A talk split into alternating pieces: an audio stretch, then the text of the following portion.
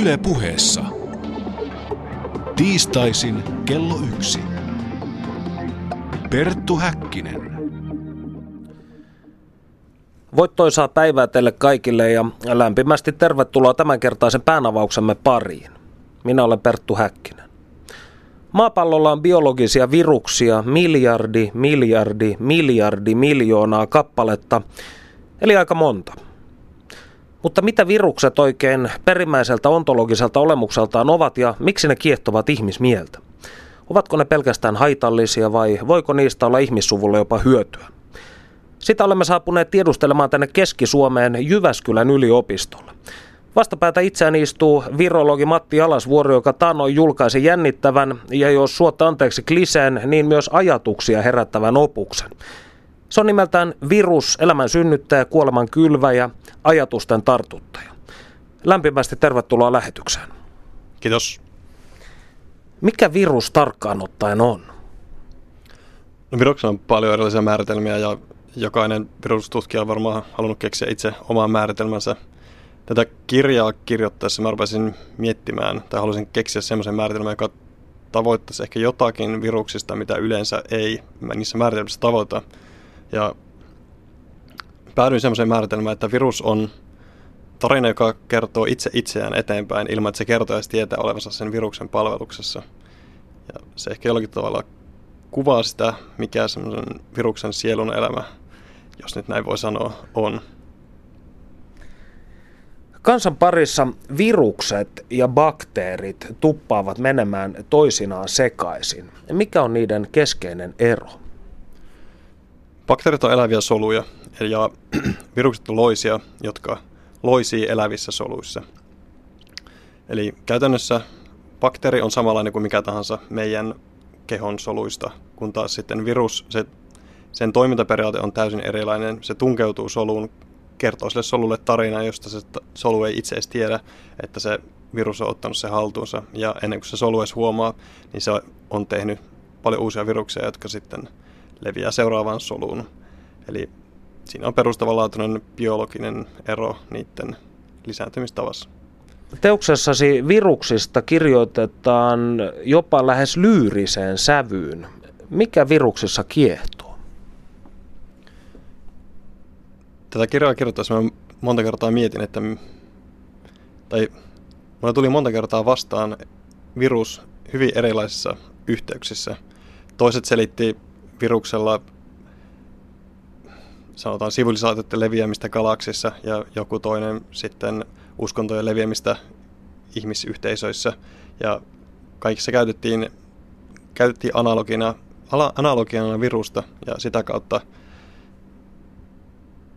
se sama toimintaperiaate, mikä aiheuttaa meille tauteja, niin se löytyy monella tasolla tästä meidän ympäröivästä maailmankaikkeudesta ja ihmisten myös kulttuurista. Eli tämä tietty toimintamekanismi, niin sitä voidaan ikään kuin analogisesti ulottaa hyvin moneen prosessiin.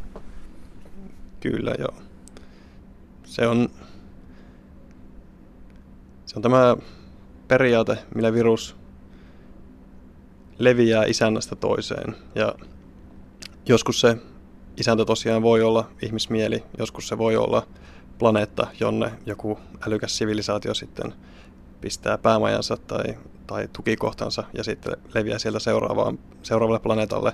Ja nämä ei ole mun ajatuksia, ne on ihan muualta muiden ihmisten keksimiä analogioita, mutta virus sieltä monesti otetaan esiin, että meillä on täällä maapallolla tämmöinen biologinen ilmiö nimeltä virus ja se toimii hyvin samalla tavoin kuin nämä, nämä hyvin erilaiset prosessit ympäri maailmankaikkeutta ja eri tasoilla olevat prosessit. Virus on siis informaatiota. Virus on informaatiota. Ja siinä mä käytän tämmöistä hyvää esimerkkiä siitä, mikä virus oikeastaan on, tai hyvää sillä tavalla kuvaavaa esimerkkiä, että 1990-luvun alkupuolella, alkuinternetissä levisi sähköpostien välityksellä tämmöinen, tämmöinen viesti, joka nimi oli Hyviä aikoja. Ja sitten siinä viestissä kerrottiin, että älkää missään nimessä avatko sitä sähköpostiviestiä tai teidän tietokoneeseen tarttuu virus, joka tuhoaa kaikki siinä tietokoneessa olevat tiedostot. Ja varoittakaa hyvät ihmiset nyt ystäviänne siitä, ettei ne vahingossa tee sitä virhettä. Ja, ja ihmiset tietysti ajattelevat, että tehdä kaverille palveluksen ja ne lähetti sen sähköpostiviesti eteenpäin. Ja yritti varoittaa tosiaan siitä, niin ettei kukaan tee, tee sitä virhettä, että avaa tämmöisen tiedoston tai siis tämmöisen sähköpostin. Ja todellisuudessa mitään virusta ei ole koskaan ollutkaan olemassa, joka tuhoaisi niitä tiedostoja, vaan se oli ainoastaan se viesti itsessään, joka levisi viruksen tavoin hyvää tarkoittavien ihmisen välityksellä sähköpostista, sähköpostiviestistä toiseen ja ihmiseltä toiselle. Ja siinä tapauksessa virus selvästi oli vain sitä informaatiota. Se oli sen sähköpostin tietosisältö, joka otti sen lukijansa haltuun ja pisti sen tekemään omasti mielestään hyvä ratkaisu, mutta sitten todellisuudessa mitään virusta ei koskaan ollutkaan ja se viesti oli se virus. Minä muistan nämä ajat. No, mikä on lempiviruksesi ja mistä, mistä sen voi saada? No oikein sanoa mikä on lempivirus, koska virukset yleensä sitten kiehtoo kahdella tavalla. Että se, joko ne on hyvin tappavia ja siinä tapauksessa tietysti jos puhutaan lempiviruksesta, niin se kuulostaa vähän hassulta, mutta tai sitten viruksesta voi olla paljon hyötyä. Ja ehkä tämmöisessä tapauksessa pitäisi itse nyt sanoa lempivirukset sitten vaikka tämmöiset bakteriofaagit, jotka voi olla meille jonkinnäköinen avain antibioottivastuskyky ongelmaan sairaanhoidossa. Ja sitä kautta ne on hyviä viruksia ja ne voi olla meille hyödyksi. Ja näitä bakteriofaageja sinä tutkit? Pääasiassa kyllä joo. Eli ne on tämmöisiä viruksia, jotka lisääntyy bakteereissa ja bakteerit on niitä eläviä soluja. Eli samalla tavalla kuin meillä on, meillä on omat virukset, jotka aiheuttaa meille ihmiset tauteja, niin myös bakteereilla on viruksia, jotka aiheuttaa niille tauteja ja monesti ne virukset on niin vakavia, että se bakteerisolu kuolee. Ja käytännössä me voidaan tätä kautta kääntää meidän vihollisten viholliset meidän ystäviksemme tai, tai liittolaisiksi.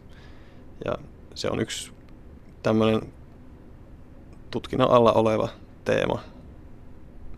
Eli jos et voi lyödä heitä, liittoudu heidän kanssaan. No, te virologit kokoonnutte vuosittain omille viruspäivillenne ja minua kiinnostaa tämä teidän alakulttuurinne. Millaisia nämä kokoontumisajot ovat? No ne noudattaa hyvin pitkälti tämmöistä tavallista tieteellisen kokouksen kaavaa, mikä käytännössä se tarkoittaa sitä, että on kokonainen päivä esitelmiä ja välissä kahvitaukoja ja sitten siellä esitellään julisteissa tutkimustuloksia ja, ja tavallaan vaihdetaan kuulumisia siitä, että kuka, mitä kukakin on tutkinut. Ja illalla yleensä sitten istutaan pöydän ääreen juo yksi tai kaksi lasia punaviiniä. Tai ehkäpä muutama enemmänkin. No, mutta jatkuvatko nämä virusaiheiset keskustelut ja aprikoinnit silloin illan istujaisissakin vai vaihdatteko te sitten puheenaihetta urheiluun, perheasioihin, päivän politiikkaan ja taiteeseen? Totta kai kyllä asiat aina vaihtuu ja ehkä niiden ihmisten kanssa, jotka on sulle jo hyviä tuttuja, niin sitten puheenaihe menee moneen suuntaan, mutta sitten kun on ihmisiä, joita ei tunne vielä hyvin, niin sitten se yhteinen yhdistävä tekijä on monesti ne virukset.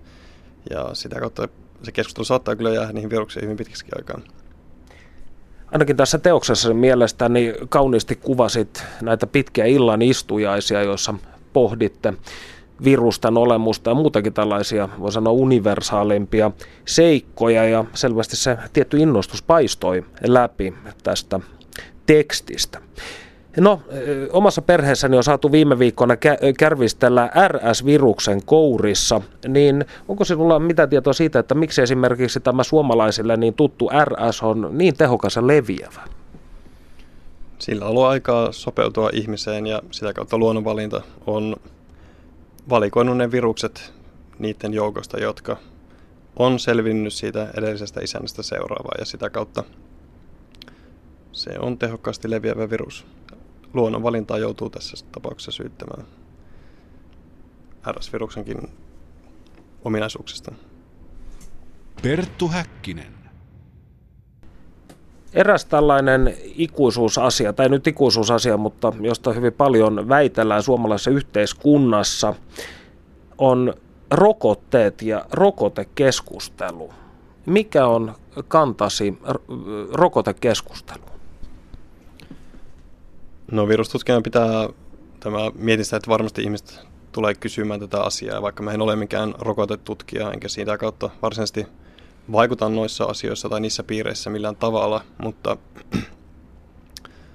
meillä on helposti unohtunut, tai meidän nykyinen yhteiskunta on hyvin infektiotautivapaa, ja sitä kautta me ei edes muisteta tai ymmärretä, miltä se maailma on ollut, sanotaan nyt sata vuotta sitten, kun jokaisessa monilapsisessa perheessä helposti oli yksi lapsi, joka oli menehtynyt infektiotautiin ja, ja se on tietysti aiheuttanut valtavasti surua ihmisten elämään läpi koko ihmiskunnan historian ja sitä kautta tehokkaiden rokotteiden kehittäminen on ollut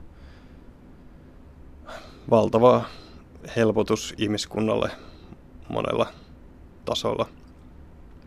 Ja meidän ei pidä unohtaa sitä, että mikä hyöty siitä niistä viruksista on ollut, ja tot, tai viruksista tarkoitan rokotteista on ollut, ja viruksia monesti käytetään sitten rokotteissa myös. Rokote on edelleen monen viruksen kohdalla tarpeellinen keino pitää se virus aisoissa. Kaikkien virusten kohdalla sitä ei välttämättä enää tarvitse antaa sitä rokotetta, jos sitä viruksesta ollaan päästy eroon, mutta nykyinen rokoteohjelma on Suomessa hyvin suunniteltu ja hyvin toteutettu. Mutta tietysti kaikissa biologisissa asioissa pitää osata käyttää järkeä suuntaan ja toiseen ja joissakin tapauksissa tietysti rokotteitakin ja niiden käyttöä, laajamittaista käyttöä voi harkita, jos siinä se on tämmöinen perinteinen, että punnitaan hyödyt ja haitat ja ja joskus se on vaikea tietää, että mikä sitten on oikeasti hyödyksi ja mikä haitaksi, mutta, mutta pääsääntöisesti suomalaisissa ja ylipäätään maailmalla rokotteet on hyvä asia ja se on mielestäni edesvastuutonta jättää vaikka lapset rokottamatta, jos ei siihen ole mitään kunnollista perusteltua syytä. No tällainen rokotuskriittinen kansanryhmä on saanut äänensä viime vuosina yhä enemmän ja enemmän kuuluviin erilaista sanotaanko vasta- tai vaihtoehtomedioiden kautta. Niin tarvitaanko sinun mielestäsi vaikka Suomessa tällaista kansallista siis rokoteohjelmaa, ja tällä tarkoitan sitä, että ihmiset lain kautta velvoitettaisiin esimerkiksi ottamaan rokotteita itselleen tai lapsilleen? No se on aina hankala, jos pitää ihmiset pakottaa tekemään jotakin.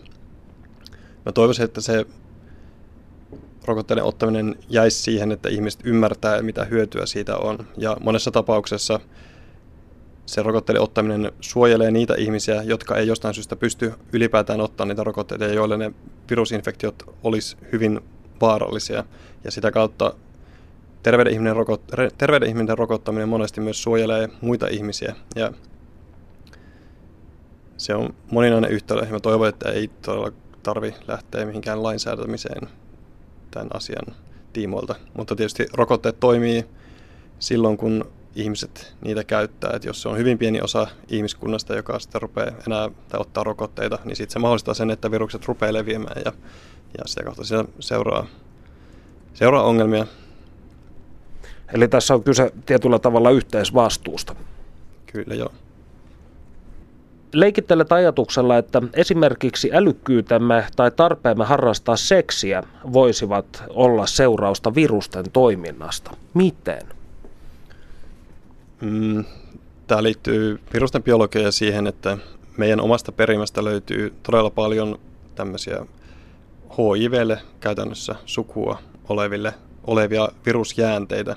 Ja Monessa tutkimuksessa on myös näytetty, että tämmöiset virusjäänteet siellä perimässä voi ruveta lisääntymään siellä perimässä itsessään, mikä tarkoittaa sitä, että sinne perimään kertyy niin sanotusti lokkaa ja, ja me kaikki ihmiset ollaan tietysti meidän vanhempien jälkeläisiä ja meidän geneettinen materiaali tulee puoliksi toiselta vanhemmalta ja toinen puoli toiselta vanhemmalta.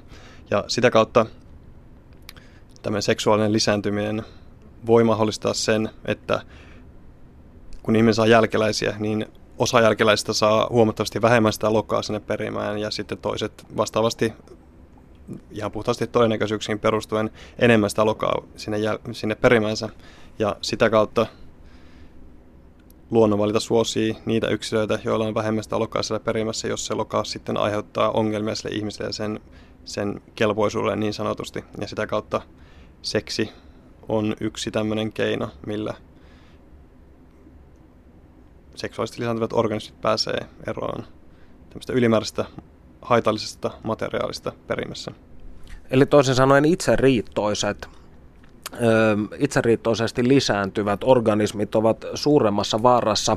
En tiedä, onko degeneroitua oikea termi, mutta jollain tavalla kantaa tätä menneisyyden painolastia itsessään. Niitä on yksi biologian isoimpia kysymyksiä. Siellä on esitetty monenlaisia vastauksia, että minkä takia suurin osa tämmöistä korkeammista elämänmuodoista varsinkin lisääntyy seksuaalisesti. Eli me ei kloonata itse itseämme joka sukupolvessa, vaan, vaan melkein mille tahansa tasolle mennään ja katsotaan, niin organismit vaihtaa geneettistä materiaalia keskenään luodakseen seuraavan sukupolven. Ja se on ollut vähän kysymys, että minkä takia näin oikeasti tapahtuu. Siihen on monia selityksiä ja varmasti mikään selitys ei itsessään ole se yksi ainut oikea. Että se on kokoelma erinäköisiä biologisia käytännön syitä, minkä takia organismit sitten lisääntyy tällä tavoin. Miten sitten tämä ajatus siitä, että älykkyytemme saattaisi olla seurausta virusten toiminnasta? No se on puhtaasti hypoteettinen näkemys, mutta joissakin tapauksissa on huomattu, että meidän perimässä olevat virukset voi vaikuttaa meidän neuroniverkon toimintaan tai meidän hermosoluihin. Ja esimerkiksi joissakin MS-taudin tai, tai skitsofrenian muodoissa näyttää siltä, että semmoinen perimässä oleva virus olisi jollakin tasolla aktivoitunut ja sitä kautta, koska nämä virukset voi vaikuttaa meidän hermorotoihin tai, tai aivojen toimintaan, niin se periaatteessa voisi olla mahdollista, että joku tämmöinen virus, joka on päätynyt meidän perimään jossakin tuossa evoluution varrella, niin se mahdollisesti on muokannut sitä, miten meidän aivot toimii ja verrattuna sitten esimerkiksi meidän lähimpiin sukulaisiin.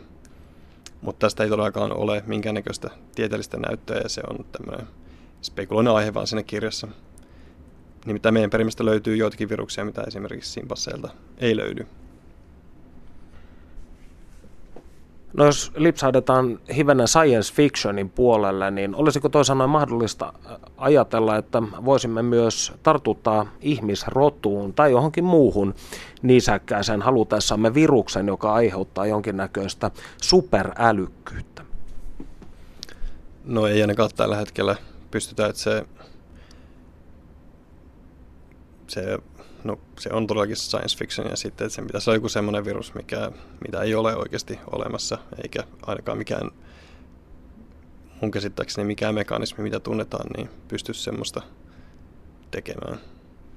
Eli tällainen hämmästyttävien kognitiivisten kykyjen ikään kuin yllättävä esimarssi tai inhimillinen singulariteetti jäänee toistaiseksi vielä kokematta.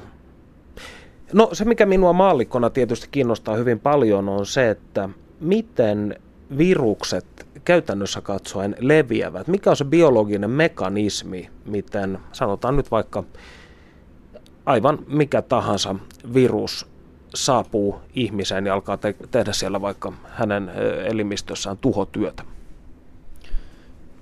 No, jos käytetään analogiaa, niin virus on se tarina, joka kertoo itse itse eteenpäin ennen kuin se isäntäisi tietää olevansa viruksen palveluksessa. Eli käytännössä virukset menee meidän elimistön soluihin, meidän kudosten soluihin ja ne käyttää ne samoja mekanismeja, millä ne solut normaalisti toimii ja sitten siellä oman informaatiosisältönsä avulla ottaa sen solun käyttöönsä ja tekee uusia viruksia, jotka sitten pakenee siitä solusta ja siirtyy taas seuraavaan, seuraavaan soluun tai siirtyy verenkiertoon, siirtyy esimerkiksi vaikka raivotaudin tapauksessa sylkirauhasiin ja sitten tietysti raivotauti aiheuttaa vaikka koirassa tämmöistä raivokkuutta, mikä sitten pistää ne puremaan muita nisäkkäitä, muita eläimiä, ihmisiä ja sitä kautta niisten sylkirauhasten soluissa lisääntyvät virukset, niin ne päätyy seuraavaan isäntään sen koiran pureman kautta. Ja, ja käytännössä se on tämmöinen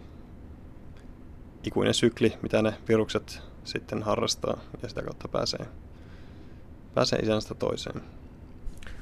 Ja virushan on, on hyvin yksinkertainen organismi, jos olen oikein käsittänyt. Siinä on muutama geeni ja kalvo ympärillä. Kyllä joo, viruksia tietysti on monta monimutkaisuustasoa tai tämmöistä. Niitä on, muutamalla viruksella on vain yksi tai kaksi geeniä, eli ne on tosi yksinkertaisia. Sitten olemassa viruksia, joilla on tuhansia geenejä ja ne on sitten myös ne osaa tehdä monennäköisiä asioita, mitä ne toiset virukset ei osaa tehdä, mutta se ei välttämättä tarkoita, että ne virukset olisivat yhtään sen tehokkaampia. Eli monet hyvin yksinkertaiset virukset, esimerkiksi HIV, niin ne ei ole kovinkaan monimutkaisia sen geneettisen sisältönsä puolesta. Mikä sitten olisi tyyppiesimerkki tällaisesta äärimmäisen monimutkaisesta viruksesta? No raivotauti esimerkiksi, tai no itse asiassa sanotaan iso rokko on kohtuullisen monimutkainen virus, joka tietysti näin ihmiskunnan historian kannalta ehkä yksi merkittävimpiä, merkittävimpiä viruksia, niin se on hyvin monimutkainen virus. Ja se mikä on mielenkiintoista, niin monilla bakteereilla, monilla bakteereilla on viruksia, jotka on huomattavasti monimutkaisempia kuin ihmisen. Amebolta on löydetty suurimmat virukset, mitä toistaiseksi on löydetty, mikä on tavallaan mielenkiintoista, että amebat on hyvin pieniä organismeja, mutta sitten näin niiden virukset on massiivisia. Niitä on alun perin erehditty luulemaan kokonaisiksi soluiksi tai, tai bakteereiksi, koska ne on niin isoja viruksia. Mutta myös amebojen perimä on siinä mielessä hyvin mielenkiintoinen, että se on amebassa on geneettistä materiaalia, en nyt ulkoa muista, mutta tuhansia kertoja enemmän kuin esimerkiksi ihmisessä. Tuota minä en todellakaan tiennyt mielenkiintoista. Joo, varmasti meni nyt koko luokka luvuissa vähän väärin. Muista se on niin monta nollaa näissä, näissä luvuissa, mutta, mutta tosiaan vaikka me pidetään tämmöistä pientä mikroskoopilla just ja just näkyvää amebaa aika yksinkertaisena organismina, mutta sitten geneettisen materiaalin puolesta se on meitä monta koko luokkaa edellä. Mistä tämä kertoo sitten? Se liittyy jotenkin siihen ameban kehitykseen. Ja en, täytyy sanoa, että en ole asian ekspertti siinä mielessä, että osaisin nyt spekuloida, että mistä tämä ameban iso perimä ja toisaalta myös sen jättimäiset virukset ovat peräisin, mutta jotenkin se liittyy tähän amebojen tapaan elää ja olla ja lisääntyä. Mielenkiintoista. Mutta mitä yhteistä on viruksilla ja niin sanotulla meemiteorialla? Ja mitä meemit edes ovat. Näitä asioita toimittaja Panu Hietaneva tiukkaa Turun yliopiston professori Matti Kamppiselta. Perttu Häkkinen. Tänä päivänä meemisanalla viitataan internet-ilmiöihin, kuten söpöihin kissavideoihin, hassuihin valokuviin tai esimerkiksi amatöörimuusikoiden hengen tuotoksiin, jotka saavuttavat suuren suosion verkossa. Termi meemi on kuitenkin syntynyt jo 1970-luvulla, kauan ennen kuin tietokoneet ja internet muuttuivat osaksi ihmisten arkea. Mistä tässä niin sanotussa meemiteoriassa on sitten kyse? Sitä on helpompi hahmottaa, kun alkaa ajatella isosti ja tutkailee koko meidän maapalloamme. Turun yliopiston uskontotieteen professori Matti Kamppinen, olet joskus kirjoittanut, että meidän maailmamme on niin sanottu replikaattoreiden maailma. Mitä tämä tarkoittaa? No lyhyesti sitä, että jos ulkoavaruuden olio katsoisi tätä meidän maailmaa, niin mitä se täältä näkisi? Mihin se kiinnittäisi huomiota, jos sillä olisi jonkin verran intelligenssiä? Se varmaan kiinnittäisi huomiota siihen, että tämä on replikaattoreiden maailma. Täällä on olioita, jotka tekevät kopioita itsestään. Se huomaisi, että kaktukset tekevät lisää kaktuksia, aasit aaseja, ihmiset ihmisiä.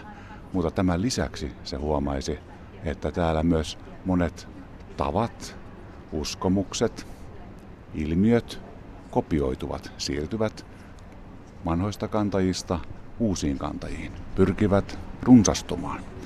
Ja erityisesti, jos se olisi ollut aikaa muutama vuosikymmen tässä tai vuosisata seurata maapallon menoa, niin se huomaisi, että tietoverkkojen yhteiskunta, jossa me nyt elämme, niin se vasta saikin sitten mullistuksen aikaan tässä replikaattoreiden maailmassa. Yhtäkkiä oli tosi paljon alustoja, joihinka majoittua. Ja tähän liittyy sitten elimellisesti meemi, mutta mitä meemi tarkalleen ottaen tarkoittaa? No meemi käsitteen lanseerasi evoluutiobiologi Richard Dawkins kirjassaan The Selfish Gene, ensimmäinen painos vuodelta 1976. Ja siinä hän tarkoitti meemillä tämmöistä kopioituvaa geenin tai viruksen kaltaista oliota, joka siirtyy psykologisten ja kulttuuristen mekanismien kautta uusiin kantajiin. Tapoja, uskomuksia, muotivirtauksia, erilaisia kulttuurisia ilmiöitä. Ja, ja siinä etymologisena taustana oli, oli meneemi, eli muistijälki.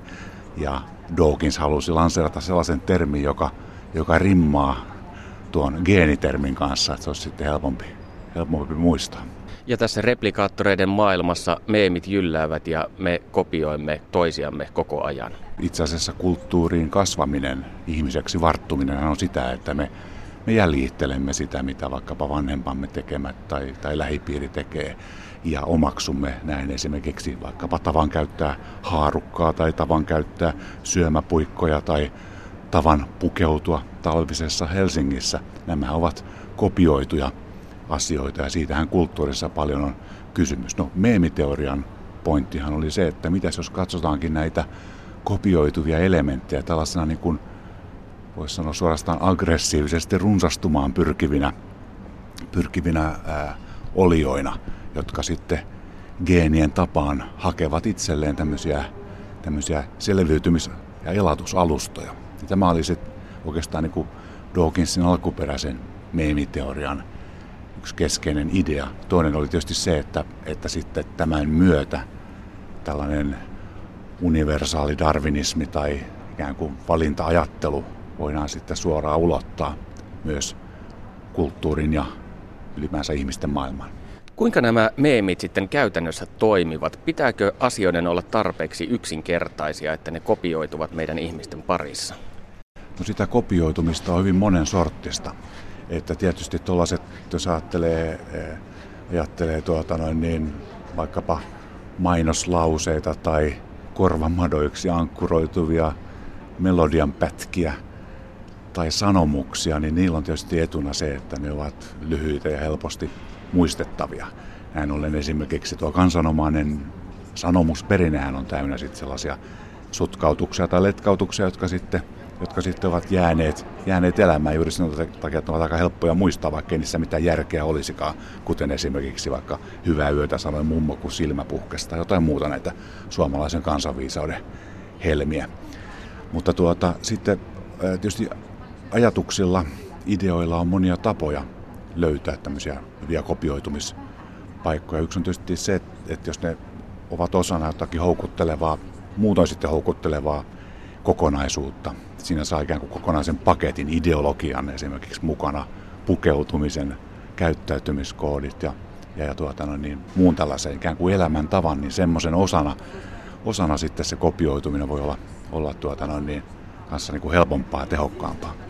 Eli voiko siis ajatella, että esimerkiksi suomalaisuus on joukko meemejä? Se pitää tietynlaisen käyttäytymiskoodiston sisällään, toisaalta myös pukeutumiskoodiston. Mehän pidämme esimerkiksi tummista vaatteista.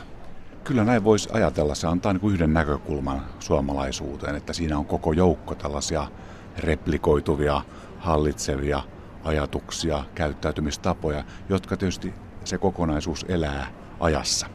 Ja sitten tietysti se on erilaisten kamppailujen kohteena se, että mitä siihen oikeastaan kuuluu. Ja tästähän me olemme viime aikoina saaneet paljon kuulla esimerkkejä siitä, että, että mitä siihen suomalaiseen, suomalaisuuteen sitten kuuluu. Onko se, onko se tuota vieraanvaraisuutta vai, vai, vai sitä toista puolta.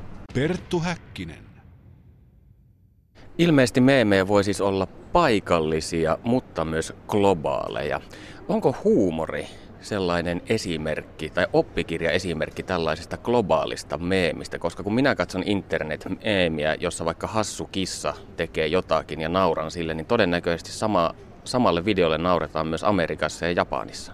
Ja huumori on yksi näitä, voisi sanoa hyvin lujasti meidän biologian ankkuroituneita piirteitä tai ominaisuuksia, jonka myötä sitten tuota noin, niin erilaisia sisältöjä voidaan, voidaan helpostikin sitten välittää. Se on ollut, ollut kuitenkin, ää, sanoa ihmiskunnan evolutiivisessa historiassa, tällaisessa niin kuin ryhmän muodostamisessa ja heimon kasassa pysymisessä, niin huumorilla on ollut, ollut tota, no niin selkeä evolutiivinen etu puolellaan. Ja sen takia meitä huumori puhuttelee edelleenkin. Onko olemassa muita tällaisia biologisia meemejä, jotka ovat ikään kuin sisään rakennettuna meihin ihmisiin?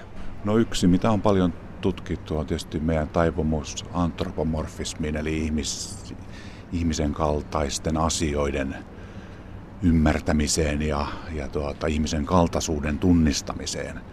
Ja, tuota, ja, ja tämänhän takia esimerkiksi monien uskontojen tarinat ovat niin helposti muistettavia ja mieleen painuvia, ja lapsikin ne ymmärtää, koska ne ovat antropomorfisia tarinoita, osa niistä ainakin, jotka kertovat luojajumalien seikkailuista ja, ja, ja maailman, maailman rakentamisesta pala palalta vähän niin kuin hiekkalaatikolla.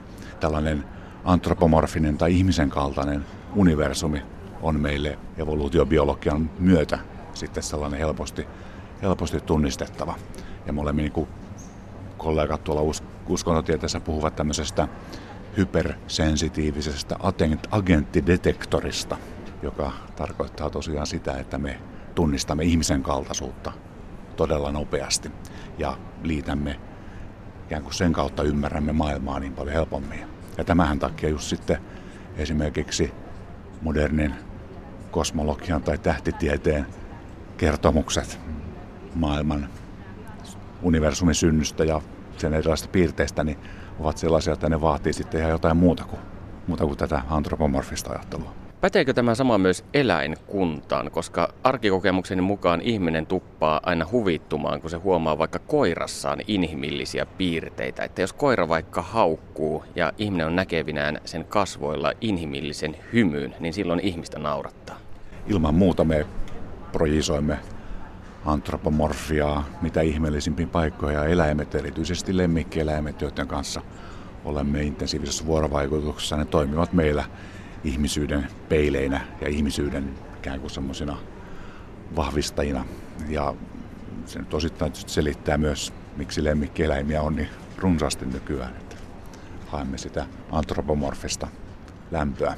Pystyykö meemiteorian pohjalta siis rakentamaan jonkinlaisen kaiken teorian, joka selittää meidän ihmisten käyttäytymistä ja kulttuuria täällä maan päällä? No se olisi hyvä projekti ja mä itse mieluusti ryhtyisin siihen, jos saisi siihen e- edellisrahoitusta, mutta kai se ennen kaikkea tarjoaa näkökulmaa todellisuuteen ja siitähän meemiteoriahan on arvioitukin, että se on enemmän tällainen niin kuin heuristinen näkökulma todellisuuteen, joka avaa tietynlaisia uusia kysymyksiä ja saa näkemään meidän maailmaa hieman toisesta näkövinkkelistä. Vähän niin kuin lääkäreillähän on tapana sanoa, että kun haluavat rohkaista potilastaan, sanovat, että ihminen on tämmöinen bakteerien elatusalusta. Ja tuota, meemiteorian kannalta sitten voisi sanoa, että sieltä, sieltä kilpailee myös meemit, että ihminen on tämmöinen meemien elatusalusta johtuen siitä, että meillä on niin isot aivot ja, ja sitten tämmöinen monimutkainen merkityksiä säilyvä ympäristö. Perttu Häkkinen. Kiitos Turkuun. Me täällä Jyväskylässä jatkamme virusten kiehtovan maailman selvittelyä virologi Matti Jalasvuoren kanssa. Richard Dawkinsin määritelmän mukaan meemi on kulttuurin geeni. Aivan kuten geeni on osa elävää olentoa, meemi voi olla yksittäinen osa kulttuuria. Sinä kirjoitat teoksessasi muun muassa uskonnon virusluonteesta. Haluaisitko avata tätä hieman? Tämä ajatus ei tietenkään ole peräisin minulta itseltäni, vaan Dawkinsilta ja muilta asiaa enemmän ja tarkemmin argumentoineilta ihmisiltä. Mutta monta, voi ajatella näin, että biologisessa maailmassa voidaan kasata tietty kokoelma geenejä ja se toimii viruksen tavoin, kun se solu vaan pääsee. Eli se tekee, ottaa sen solun haltuun ja levittää sitä virusta seuraavaan soluun ja niin edespäin. Myös meemeistä, esimerkiksi uskontojen kohdalla, niin ollaan näytetty, että sieltä löytyy samankaltaisia rakenteita kuin monilta viruksilta. Eli ne tavallaan enemmän tai vähemmän kertoo isännälleen semmoisen tarinan, joka pistää ne kertomaan sitten sitä samaa tarinaa eteenpäin ja levittämään näin niitä meemejä, mitä siihen uskontoon esimerkiksi liittyy. Niin tämä on mielenkiintoista. Koko 1900-lukuhan oli tällaisten niin sanottujen suurten kertomusten aikaa. Kristin usko kenties alkoi vähän väistyä, mutta sen tilalle saapuivat kansallissosialismin ja marksismin, leninismin kaltaiset suuret kertomukset. Onko sinulla mitään veikkauksia, mikä voisi olla seuraava tällainen uskonnon tai poliittisen suuntauksen tavoin leviävä ö, tietoisuuden virus? Vaikea sanoa. Tietysti nykyään internet on täynnä monia tämmöisiä asioita, jotka yrittää toimia vähän virusten tavoin ja puhutaankin, että asiat leviää virallisesti. Eli ihminen näkee jonkunnäköisen viestin melkein mistä tahansa asiasta ja sitten tavallaan tulee vakuuttuneeksi siitä, että tämä asia on oikein ja sitten helposti levittää sitä sitten vaikka sosiaalisessa mediassa eteenpäin. Ja näitä on jatkuvasti olemassa ja suuri osa niistä on täysin harmittomia, mutta sitten tietysti osa voi olla harmillisiakin, jos tavallaan ne voi välillisesti aiheuttaa niissä ihmisissä, jotka muuttaa omaa käyttäytymistään jollain tavalla, niin sitten aiheuttaa, aiheuttaa harmia. Niin, tätä minä olen jo vuosikaudet tolkuttanut ihmisille, että esimerkiksi lukeminen on tietoisuuden ohjelmointia, joten kannattaa olla verrattain tarkkana siitä, mitä sisäänsä päästään. Mutta palataanpa takaisin maan pinnalle. Zoonoosit eli eläimistä ihmisiin siirtyvät virukset ovat mielestäsi riski nykyiselle globaalille yhteiskunnalle. Mitkä ovat näistä tunnetuimpia ja vaarallisimpia?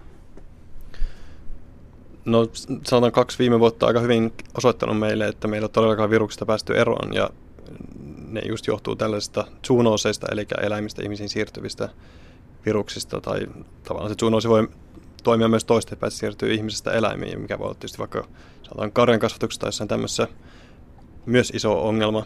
Mutta käytännössä meillä oli reilu vuosi sitten Ebola-epidemia, joka kaikki varmaan vähän ainakin muistaa. Ja nyt meillä on Zika-virus, josta puhutaan hyvin paljon. Se kertoo hyvin siitä, että miten usein kuitenkin se virus sieltä yhtäkkiä pomppaa uutisten otsikoihin ja on ihmisille iso huolenaihe ja, ja ongelma. Esimerkiksi SARS nyt, siitä on jo aikaa, reilu kymmenen vuotta, mutta se oli jo lähellä levitä tämmöiseksi globaaliksi pandemiaksi. SARSin kohdalla onneksi oli hyvä tilanne siinä, että no, hyvä ja hyvä, tietysti huono monille ihmisille, mutta se, että SARS aiheutti tai ilmensi oireita näissä potilaissa ennen kuin ne rupesi levittämään sitä virusta ja sitä kautta oli mahdollista tunnistaa nämä potentiaaliset virusta levittävät isännät ja tunnistaa ne ennen kuin ne pääsi levittämään sitä virusta ja sitä kautta SARSista päästiin eroon, ainakin nyt väliaikaisesti, mutta edelleen SARS-virus löytyy tuolta eläinkunnasta ja se voi pommuta sieltä uudestaan ihmisiin. Ja jos käy toistepäin, eli virus onkin siinä semmoinen, että, että se leviää isännästä toiseen ennen kuin isäntä tulee tai ihminen tulee sille tulee sairaaksi tai, tai rupeaa ilmentää oireita, niin sitä voi olla hyvin vaikea tunnistaa enää, että kuka sitä virusta leviää ja missä se virus on menossa, ennen kuin on jo liian myöhäistä. Ja täytyy tosiaan toivoa, että tämmöisiä viruksia ei, ei tämmöiseen globaaliin ihmiskuntaan kovin helposti sitten tule, tai toivottavasti ei tule, koska ihmiskunta liikkuu aivan eri tavalla kuin joskus aikaisemmin, että joka päivä on lentoja ympäri maailmaa ja sitä kautta, jos virus pääsee leviämään, niin sillä on aivan erilaiset mahdollisuudet levitä kuin mitä aikaisemmin oli. Niin jos ajattelee tällaisia klassisia siis kulkutauteja, mustaa surmaa, Espanjan tautia, isoa rokkoa, niin millaista, voisivatko tämän tyyppiset epidemia todella lakaista koko ihmiskunnan pois tänä ö, globaalin maailmankylän aikakautena? No en usko, että oikeasti mikään virus tai bakteeri pystyisi semmoista aiheuttamaan. Eli meillä on viruksia ollut kuitenkin hyvin pitkään ja, ja kyllä me niistä selvitään. Mutta tietysti nykyinen yhteiskunta, joka, jossa kaikki tekijät helposti riippuu monista muista tekijöistä, eli se koko yhteiskunnan toimivuus rakentuu verkottuneisuuteen ja siihen, että joku tietää jotakin ja joku pystyy hoitamaan jonkun asian, niin silloin, jos yhtäkkiä tämmöinen verkottuneisuus tämmöisen vakavan virusepidemian kautta jotenkin rampauttaa sen yhteiskunnan, niin sitä kautta tietysti sillä voi olla isoja vaikutuksia monella tasolla, mutta en usko, että virus sinällään tulee olemaan ihmiskunnan päätepiste missään muodossa. No, kirjoitat kuitenkin viruksista toisinaan hyvin rakastavaan ja lämpimäänkin sävyyn ja toteat, että virusepidemioista voidaan kuitenkin valjastaa myös ihmisille hyödyllisiä työkaluja. Virukset ovat luonnon nanokojeita, jotka pystyvät monimutkaisiin tehtäviin ja jotka osaavat tehdä itse itsestään kopioita. Voisitko avata kuulijoillemme näitä mahdollisia positiivisia käyttötapoja? No yksi tämmöinen, mitä itsekin olen ollut mukana, mukana tutkimassa tai olen mukana tutkimassa, on virusten käyttäminen syöpälääkkeenä. Eli syövässä tietysti ongelmana on se, että meidän ihmisen omat solut kääntyy meitä vastaan ja rupeaa lisääntymään holtittomasti. Ja tämmöisissä tapauksissa tiettyjä viruksia pystytään käyttämään näiden syö, syöpäsolujen tuhoamiseen ja sitä kautta parantamaan se tauti. Eli siinä mielessä tämä virusten toimintaperiaate me voidaan valjastaa meidän hyödyksi. Ja toinen esimerkki on tämä antibioottiresistenssiyden ongelma, mikä on taas ihan erilainen, erilainen tarina, niin siinä me voidaan ottaa ne virukset ja, ja tosiaan käyttää niitä vähän niin kuin antibiootteina ja hoitaa sitten sellaisia infektioita, joille meillä ei kohta välttämättä nämä lääkkeitä muuten olisi. Viruksia ei sinun mukaasi myöskään tarvitse käyttää ainoastaan vain tuhoamaan meille epäsuotuisia soluja, kuten bakteereita, vaan niitä voidaan myös käyttää omien solujemme parantelemiseen. Miten? No se liittyy esimerkiksi tähän, tähän syöpähoitoihin, eli, eli voidaan, no tietysti jossain tapauksessa voi olla joku geneettinen sairaus, niin periaatteessa viruksen kautta pystyttäisiin muokkaamaan jotakin geneettistä ongelmaa. Tietysti se on hyvin eettisesti arveluttava, eikä kukaan semmoista nyt haluakaan tehdä. Ja lähiaikoina uusien tämmöisten bioteknologisten keksintöjen myötä siitä se on tullut paljon ajankohtaisemmaksi ja mahdollisemmaksi kuin koskaan aikaisemmin, mutta meillä on vielä hyvin pitkä matka siihen, että näin oikeasti voitaisiin tehdä. Mutta tietysti esimerkiksi tuolta kysyy parikymppisiltä opiskelijoilta, että mitä jos on joku tämmöinen sairaus vaikka lapsella, joka pystyttäisiin korjaamaan pienellä geneettisellä manipuloinnilla, niin, niin missä menee sitten se hoitojen raja, että onko se oikein vai väärin. Ja nämä on vaikeita kysymyksiä, eikä kenelläkään niihin ole mitään, mitään oikeita ratkaisuja, mutta jossain tapauksissa tämmöiset hoidot voi olla mahdollisia. Ehkä kuitenkin vielä nyt puhutaan aika kaukaisesta tulevaisuudesta. Noin 9 prosenttia koko DNAstamme muodostuu HIVn kaltaisten retrovirusten jäänteistä. Jos mukaan lasketaan vielä vähäisemmät jäänteet, luku nousee jopa 45 prosenttiin. Selviä virusjäänteitä löytyy noin 100 000 kappaletta, eli huomattavasti enemmän kuin varsinaisia ihmisen geenejä. Voisiko siis sanoa, että olemme perimältämme lähes puoliksi viruksia itsekin?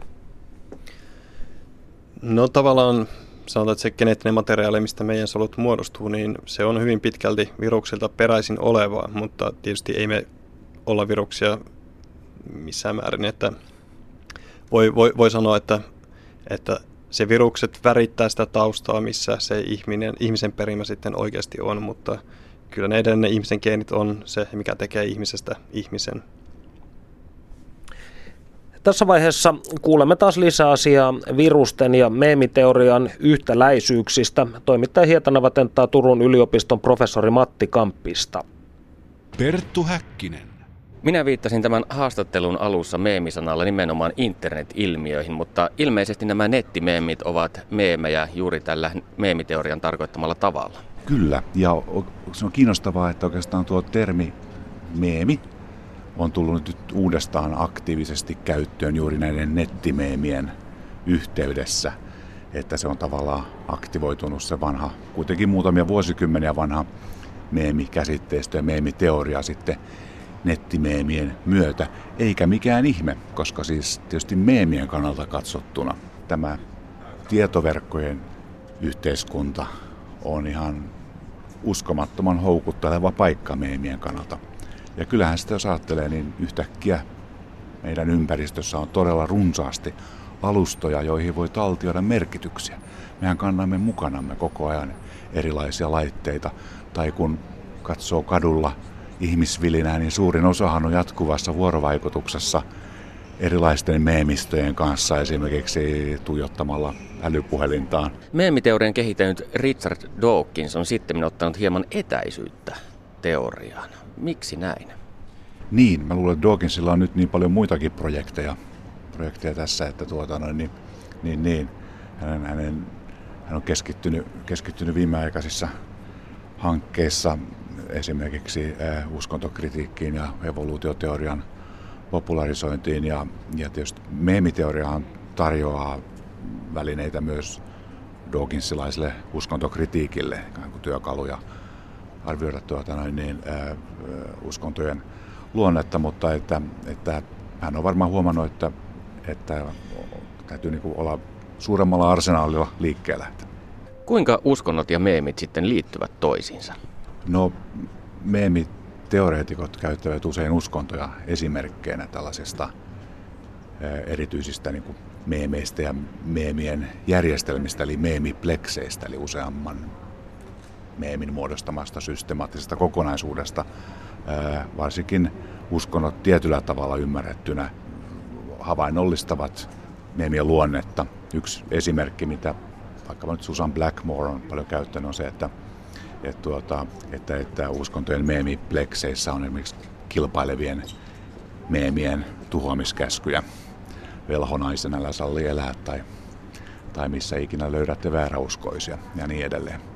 Ja sitten niihin liittyy myös ylisukupolvisen välittämisen käsky, eli pääsääntöisesti uskontojen meemiplekseissa kehotetaan kasvattamaan jälkipolvi kyllä samaan järjestelmään. Eli toisin sanoen, kun kristin usko tekee lähetystyötä, niin he meemiteorian mukaisesti levittävät meemejä. Näinhän se meemiteorian näkökulmasta katsottuna juuri on, minkä ehkä kaikki kansat minun opetuslapsikseni niin on, on selkeä, selkeästi tällainen meemipleksistä kumpuava käsky löytää lisää elatusalustoja ja, ja tuota, saada tämä järjestelmä kopioitumaan. Uskontoon ja meemeihin liittyy myös niin sanottu pyhien tekstien kikka. Mikä se on?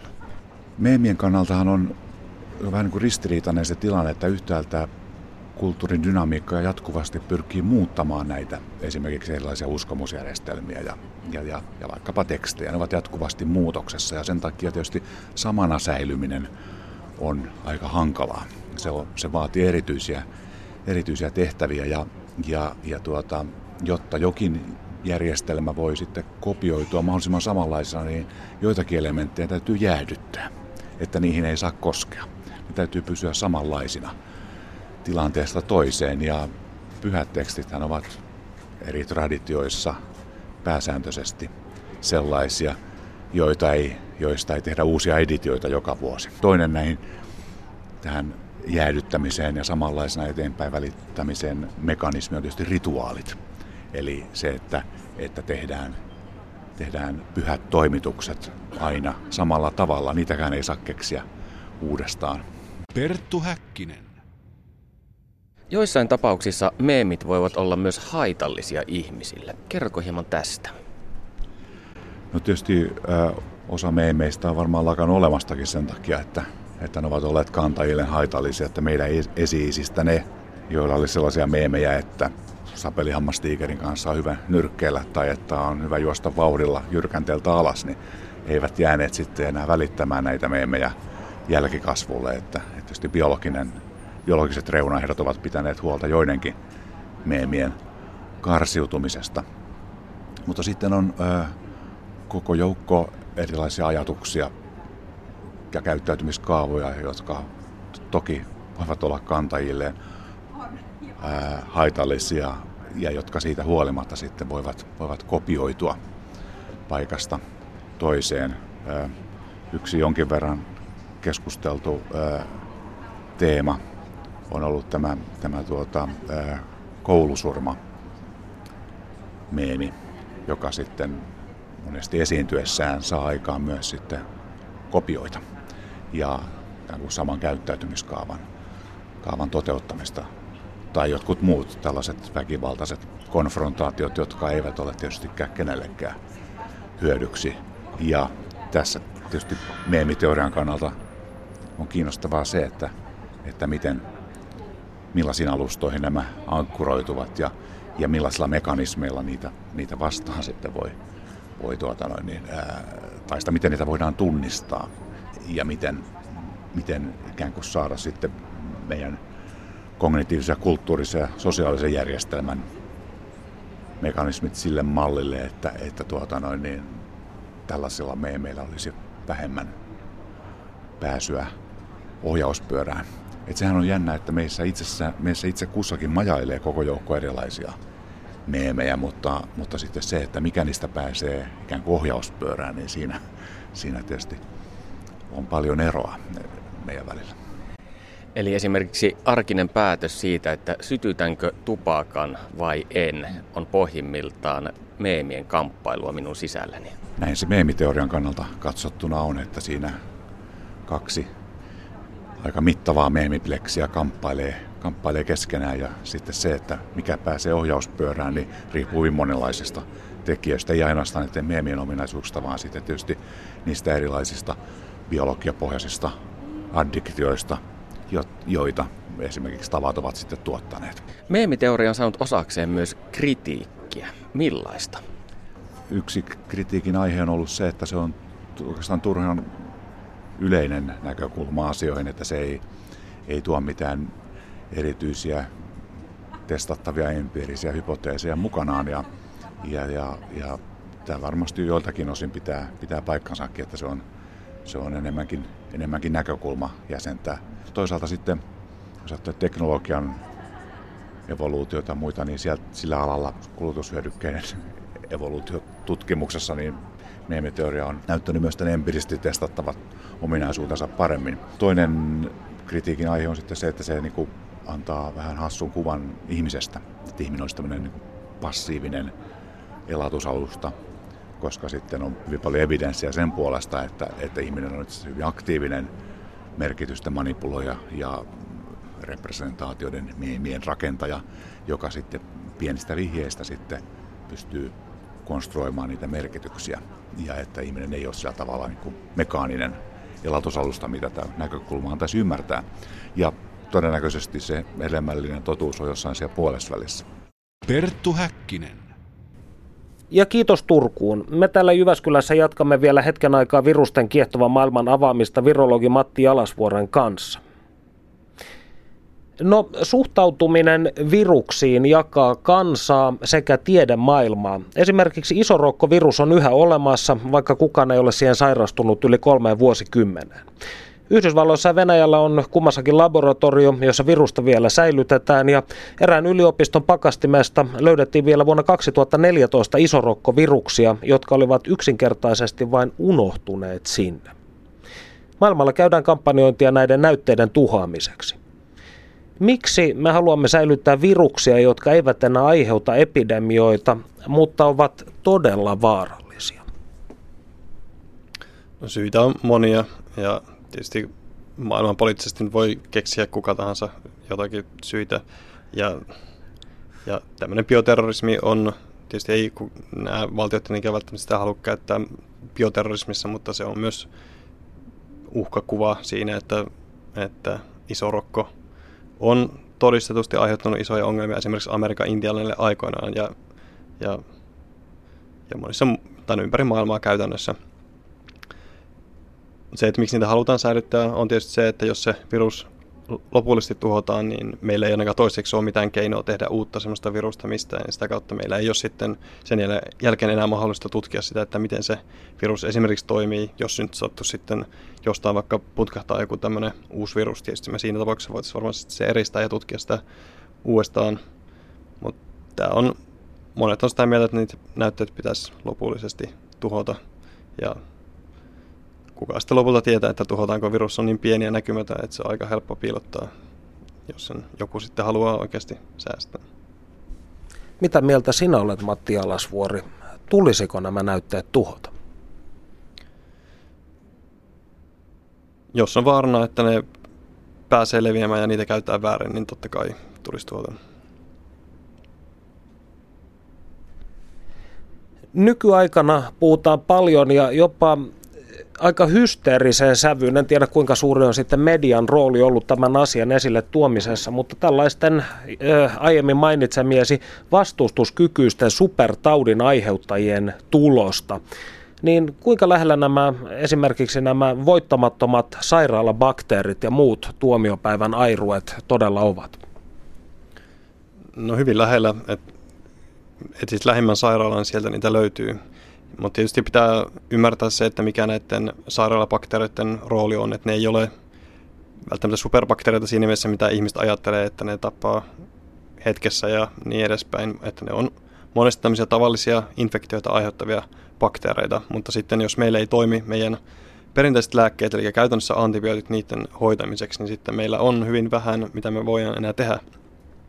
Ja siinä mielessä ne on hyvin lähellä ja konkreettinen osa nykyistä terveydenhuoltoa ja sen ongelmia ja myös lisääntyneitä kustannuksia. Eli kilpajuoksu on jo käynnissä.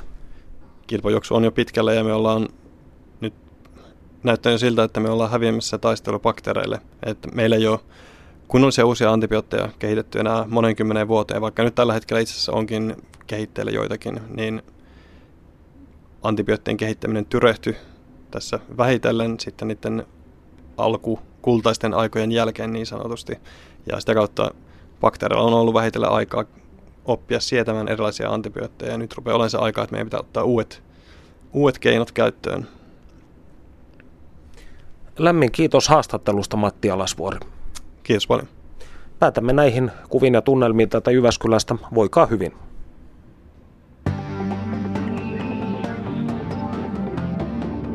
Yle puheessa. Tiistaisin kello yksi. Perttu Häkkinen.